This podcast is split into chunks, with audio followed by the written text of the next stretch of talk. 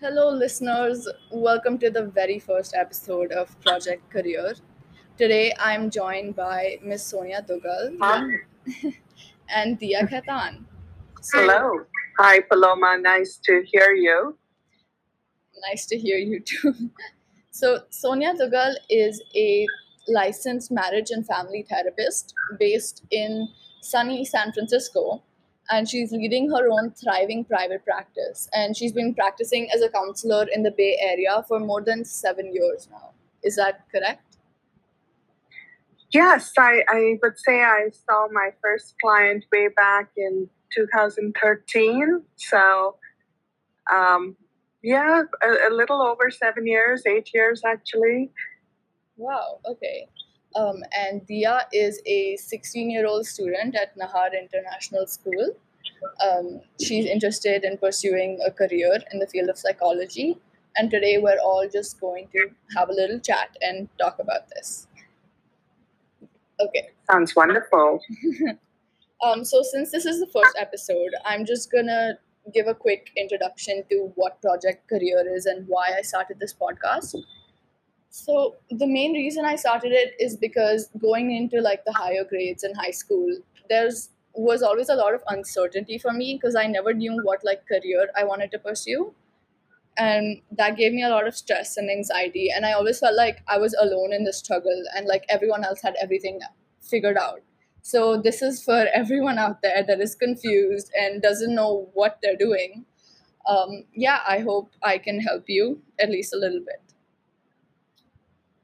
I, I think it's it's awesome, Paloma, that you have taken on this initiative. I wish I would have had a resource like this when I was your age. So it's commendable, and you know I think it's a fabulous idea.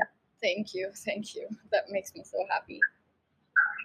Okay, so my first question to you is what is your favorite part about your job? And you know, what about it makes you want to really get up in the morning? What's the part you love?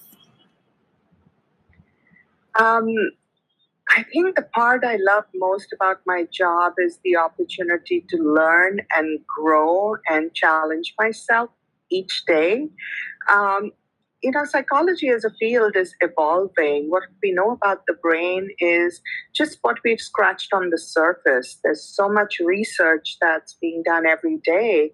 There's so much to learn and understand. And as a practitioner, it's important to kind of stay abreast with the you know new research and what's going on there and how we can improve uh, the you know the quality of care provided um, you know understanding the neuroanatomy is is a big part but it's also about understanding social context and Mhm. presenting issues and coming up with new ways to address presenting problems so um, I think what really excites me every day is, oh, what am I waking up to today? You know, because it's such an unknown and it's an opportunity to learn something new and uh, grow. And um, I love that. Yeah, for sure. That sounds very interesting. And like psychology is a field that's ever evolving, ever changing as you know the times progress. It is, for sure. The next question that I want to ask you is, um, what has your career path been? Because um, I think you you switched from a corporate career to one in psychology, and you're currently working at um, One Life Wellness Center, which is a non-profit organization. Uh, yeah. Oh my gosh. My career path has been really windy. It hasn't been a straight path. Um, and my first job was actually when I was, uh, I, I think, about 17, 17 years old. Oh And that was a part time job as a college student that I did to just, you know, get some extra pocket money. And Mhm. I worked as a proofreader. I would proofread US tax documents and actually do the math there, you know, just count and tally up the numbers. Whoa. And that was my first ever job when I was 17 years old. Um, from there, I went on to working in an art gallery and then managing an art gallery. Wow. from there, I moved on to business development um, uh, and uh, then continued in project management in telecommunications and the uh, then you know internet internet service providers when when they came into uh, Asia. So um, yes, it's been varied. It's been diverse, and then there was um, quite a gap uh, in, in, my career where I was just a student. I think I was studying for about 10 years, um, oh. trying out different things.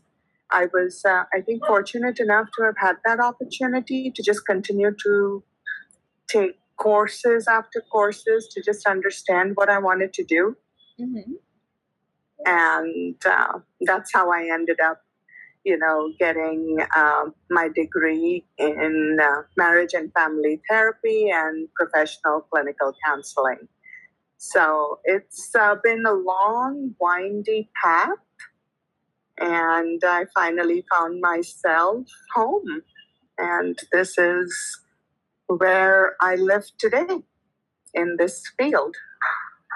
Wow, that is definitely very interesting. And I love that you know it's not like a traditional path where you pick a career and you stuck with it i love that how you you know found yourself later on um, and i think that's something that like helps young listeners because you don't have to have it all figured out right in the beginning and you and what was really interesting, Paloma, to speak to that, you know, I mean, I definitely didn't follow the straight path. And I had people in my program that did follow the straight path, right? I mean, yeah. they went through what they thought they knew they wanted to do, and they were successful at it, but at some point found what they were doing to be unfulfilling. And so they went back and tried to reassess what they wanted to do next. And so in my program, I have had and now have friends and also other uh, colleagues who have had careers in law, so lawyers, business executives, CEO of companies, sports trainers, nurses, and it's uh, it's just fascinating to see how people sometimes come into this field as their first, second, third, and even fourth careers. Wow, that is wow, that's definitely something. And that just goes to yeah. show how like everyone from every field um, always finds a new way to reinvent themselves. Right. At the end of it, it's, you know, what is actually helping you bring meaning to your existence and to your life and what's fulfilling to you. And that can change over a period of time. So um, that's also important to kind of keep in mind just because you pick something, and especially in the age that we live in today. Back in the mm-hmm. day, yes, you know, you were committed for life. Today, the world's changed. You have so much more opportunity to to choose to decide if you if it's not working for you you could try something else yeah uh, definitely. And on that note, I wanted to ask you what is the advice you would give to someone who is just starting out in psychology and, you know, trying to find their way, who wants to study and pursue it as a career? Psychology is a very varied field and it's also very versatile. Um, you've got to ask yourself, okay, what would I want to do on a daily basis for work. I think the first, uh, you know, my advice would be to first try and understand where do you see yourself practicing your expertise? Are you looking at which industry are you looking to go into? Do you see yourself in corporate? Do you see yourself in law enforcement? Do you see yourself in uh, a medical model? So we lost connectivity there for a little bit. But what happened was that Diah raised a really good question. She asked for Miss Duggal's opinion on art therapy, which is a new up and coming medium of therapy that psychologists are using a lot in current times. Right? So you're given other mediums of communicating what's coming up for you. And art therapy is proven to be very effective a modality, uh, especially in working with trauma and working with kids because so much of that their experience is nonverbal and they're unable to share verbally so this gives them another channel of being able to address their distress that's so interesting honestly because actually uh, relieve yourself of some kind of trauma or like you know get back into a stable frame, frame of mind through art and like through other forms of basically uh, you know art is just so interesting because you don't have to do like the conventional way. You can do it the way you like it. And honestly that's one of the best things ever like you know it is it is because often um, you know people who've endured trauma uh, for example uh, you have the fight flight or freeze right? And the freeze response just incapacitates you. It kind of psychologically paralyzes you. And you're unable to uh, kind of be verbal. So when you have expressive art therapy as a medium you're not talking you're doing you're engaging and you're still communicating Okay, so what skills do you think are the most crucial to succeeding in therapy, if there are any? Is there like a specific type of person that would be more suited to this career, like specific personality traits, like for example, someone who's more um, empathetic or you know sensitive? Uh, yeah, you know, I think uh, yeah, empathy is huge and and it has to be present. Um, however, I think just as important is uh, open mindedness, right? Mm-hmm. Um, a, a, a, practitioner cannot uh, really be closed in or locked in mentally into um, maybe a code of values or uh, a way of being. There has to be an openness to understand variation and if uh, you are the person that just is linear and uh, black and white and you're thinking very concrete, um, you may not be very effective as a practitioner because you are closing out, um, you know, all possibilities of variation that come your way. And you really have to be a blank slate for to be able to be effective as a practitioner, for people to feel safe, and for people to be able to connect with you. Yeah. Um, so, empathy, open mindedness, willingness to learn, grow, and challenge yourself. Okay. I think that's a big one. Yeah. If you're unwilling to challenge yourself, if you're unwilling to excavate your own demons, you know, if you're unwilling to kind of go into your own past or your own self to understand who you are, why you are the way you are, what influences contributed to molding you to be who you are. If you don't have that curiosity about yourself, that's going to be a problem. Yeah, of course. So. Um, I think Diah has raised a hand. Diah, you can ask your question. Yeah, so like you man, you spoke about empathy. I wanted to ask you, since you're like you know relationship psychologist, do the issue of others ever bother you on a personal level? Like, does it ever is it ever hard to keep your personal life and your professional life separate? Do you ever get emotionally attached to a few patients? So, uh, all practitioners, me included, we are human, right? And so I mean, we go through the same range of emotions that anyone else does. And every once in a while, there is a person sitting in front of you sharing experiences that are so similar to, to what you may have had, and they may have not been very comfortable experiences for you. So, yes, you do feel triggered, you do get activated, and sometimes you do bring some people home with you in your mind some cases tend to consume more of your mental and emotional bandwidth. Um, that does happen. Of course, it does. Um, there are ways to manage that, and that's again a big part of uh, a responsibility that a practitioner has. Is uh, you know, self care is not really a choice or shouldn't be a choice for a practitioner. It is a requirement of the job to be able to take care of yourself, to understand what's coming up for you and why, and how you're going to address it. So, um, yeah, I, I, don't know if that answers your question, Leah Does it come up? Does it bother? No, does it definitely it does. It does, of course, it does. How do we take care of it? Uh, yes, there is a whole. Uh, I think different people, different practitioners handle it differently. Um, I have my plan.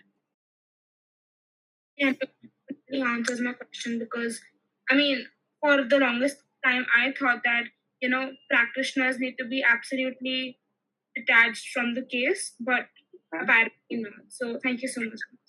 Uh, well, apparently not in that. Let me correct you there, Diah. Um, yes, initially you you do have you know those emotions are awakened and that uh, affiliation may happen. But when I talked about the self care and the responsibility of the practitioner, what that actually does and entails is you know there are a series of steps that we take like even in the middle of a session we're constantly, at least I am constantly checking in with myself, asking myself, Sonia, where are you breathing from? Right? Are you relaxed? Are you feeling activated? Uh, what's coming up for you right now? So, in the middle of the session, I'm pausing for a minute from time to time to just check in and make sure I'm at baseline. Now, that takes practice and it comes with experience. The more you do it, the better you get at it and the more objective you find yourself to be. But when you're starting out, you're not in that place, right? You you get mm-hmm. pulled into your client's experience quite a lot. And so you practice setting those boundaries, upholding those boundaries. When it is absolutely impossible to uphold those boundaries, then we have what we call consultation groups. So I'm a part of three different consultation groups where our where we have groups of other therapists. We come together, we talk about cases that may be challenging, cases uh, that may be triggering for us, or um, sometimes, especially when you're working with kids, and especially if you're a mom like me, you want to just bring the kid home and adopt the kid, right? Especially if the kid is in an environment that's just so unhelpful. Um, so that's kind of what we talk about. The word is countertransference. You know, in the world of psychology, it's okay. What's uh, what is the client transferring on you, and how are you receiving and reacting to that transference? So we discuss and work through our countertransference and sometimes, if we are unable to work through that because it's just so close to our own experience, we have a responsibility to transfer the case to someone who would be more effective. Oh, that makes sense. Thank you so much. Mm-hmm. So, the counter transference, would you say it's kind of like um, therapy for therapists? The, well, the consultation groups, uh, the countertransference is the reaction that the therapist will have to what the client is sharing, right? That's the countertransference. The consultation groups is kind of where the therapist is in consultation with colleagues, right, and other people in the field, discussing the case, getting their mind kind of sorted out, if you will. In addition to that, it's not uncommon for therapists to also be in therapy. I have my own therapist. Yeah. And sometimes, you know, of course, because we are just as human, we have stuff going on in our personal lives or in our own beings that we may need help with. So I have my own therapist, and my own therapist uh, helps me work through my personal issues. And sometimes, when client situations kind of come in the way, she helps me with that too. So it's not uncommon for therapists and psychologists to have their own safe space as well. Right. Yeah. That that is very important because at the end of the day, psychologists and therapists are also human beings. Yes, so I, I, I have a lot of my clients are psychologists and therapists too. Not a lot, but mm-hmm. quite a bit. And uh, I am a patient as well as a practitioner. I do both, right? Yeah. Um, and, and that's a part of what we call, you know, the self care plan. How do you take care of yourself to continue to be in that objective space that makes you an effective practitioner? Right, right. Um, and another question, this kind of drifts away from the topic of, um, you know, uh, taking care of yourself and how you remain balanced on the day on on a daily basis. But I wanted to ask, um, this just out of curiosity. Um, One Life Wellness Center is a nonprofit organization. So, if there are any profits, where do they go or how are they allocated?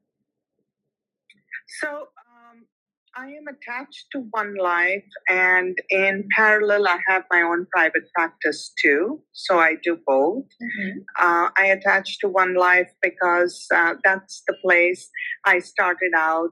Um, you know, as an intern, I did my internship with them as well. And the person who started One Life was also my supervisor. Um, so I continue to be attached to One Life. It's um, like second home for me. The excess, you know, what what comes out at the end of the day after paying out all the running costs and the essentials, if there's anything left over, One Life engages in a lot of community wellness. Mm-hmm. So they have so many uh, programs that um, they fund, including uh, providing, you know, the underprivileged populations with food and uh, toiletries, and you know, be it kids needing stationery or backpacks or clothes. So there's always, uh, you know, the extra funds go toward uh, just rehabilitating people or helping the underserved populations. Wow, that's that's very amazing. Uh, and also offering uh, free therapy or accessible, you know, therapy at an accessible uh, cost to people who can't afford it. Therapy can be very expensive, yeah. so not everyone can afford it, and not everyone, um, you know, can uh, also avail of say, the state programs to get therapy. So One Life will kind of take the tabs on that. They will play, pay the clinicians to ensure that underserved populations get the care they need. So um, they are truly nonprofit that, you know, not a dollar is left unspent. If there is a pool left, they will find a way. There's always need in the community which is fulfilled that is truly very very cool. I think that there should be more businesses like that in you know the current times and the current world. You had mentioned earlier that there was this period of 10 years where you were starting out in psychology and you just took course after course and you loved it. But i wanted to know if you've taken any internships or like done any volunteer work during that time as well had uh, kind of an interest in sociology and psychology, and I, I, did internships and volunteerships, if you will, in in, in that. Uh, when I came to the U.S., yes, um, before I got into my program, I worked uh, or volunteered mostly mm-hmm. in uh, assisted living communities where I worked with uh, uh, people, you know, that had dementia, um, that had Alzheimer's, that uh, memory care essentially, and also the aged geriatric population. So I used to, um, I think, uh, be one of the events and activities coordinator, right? So we'd go and organize entertainment activities for uh, the geriatric population that lived in this center that um, I volunteered at. That would be trips to the zoo, taking them to the shopping mall, having bingo night, uh, doing arts and crafts with them. So, yeah, those were the things that I sporadically through my life always was engaged in. I was always engaged in a lot of activities through my church. Um, in being involved in communities and serving populations and just bringing kind of hope and wellness was always something that I had going on on the side all along through my life, really. Uh, I, I, wouldn't say they were formal internships or mm-hmm. traineeships, they were a lot of volunteerships. I would look for opportunities where I would be able to kind right. of engage and serve people, help people. Um, and that's how I would kind of use my time a lot. Um, my formal traineeships and internships were a part of my program, so that's when I got into you know the formal traineeships and internships. But otherwise, it was just volunteer work, a lot of volunteer work. Right. Okay, I think that was my last question for you. Um, Diah, do you have anything else that you want to ask her? Well, no, I mean, most of my questions are answered throughout the session. So it has been lovely meeting you, and it just really, uh, you know, reassures me of the fact that you know being a psychologist can change lives, and also you are you are helping people. So I mean, all for a good cause. So I mean, thank you so much. One last thing that I would like to say is, you know, a lot of times. Um, and I felt this too when I was taking those different courses that I'm wasting my time. And what I'm learning is, you know, not going to be put to use at all, mm-hmm. right?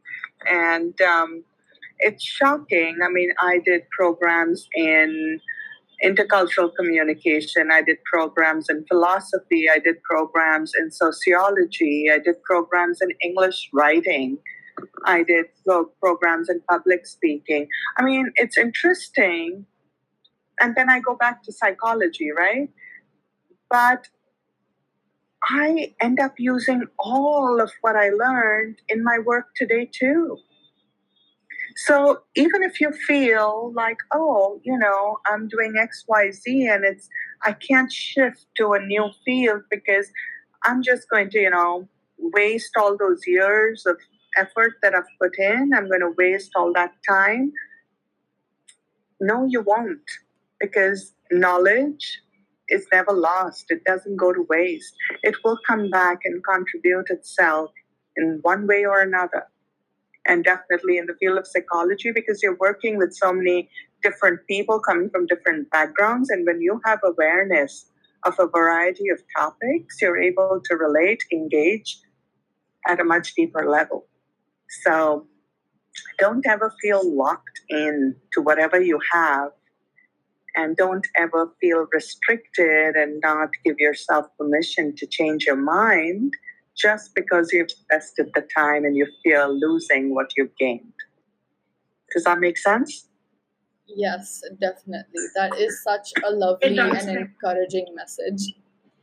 Yeah, I know. Like, especially for young kids like us who second guess everything we do. Yeah. Yeah, exactly. You're like, oh, I want to focus all my energy on that one thing because if I do that, then I'll be successful. And if uh, if I'm successful, then I have to stick with it, even if I'm miserable with it, because otherwise it would be such a waste. I have my own kids saying that to me sometimes. Like, oh, what if I choose the wrong major when I go to college and 10 years down the line I decide I don't like it? It would be a waste of 10 years of my life. And I go, it's never a waste. It will find a way to contribute itself somehow. So don't be afraid of, of getting locked in.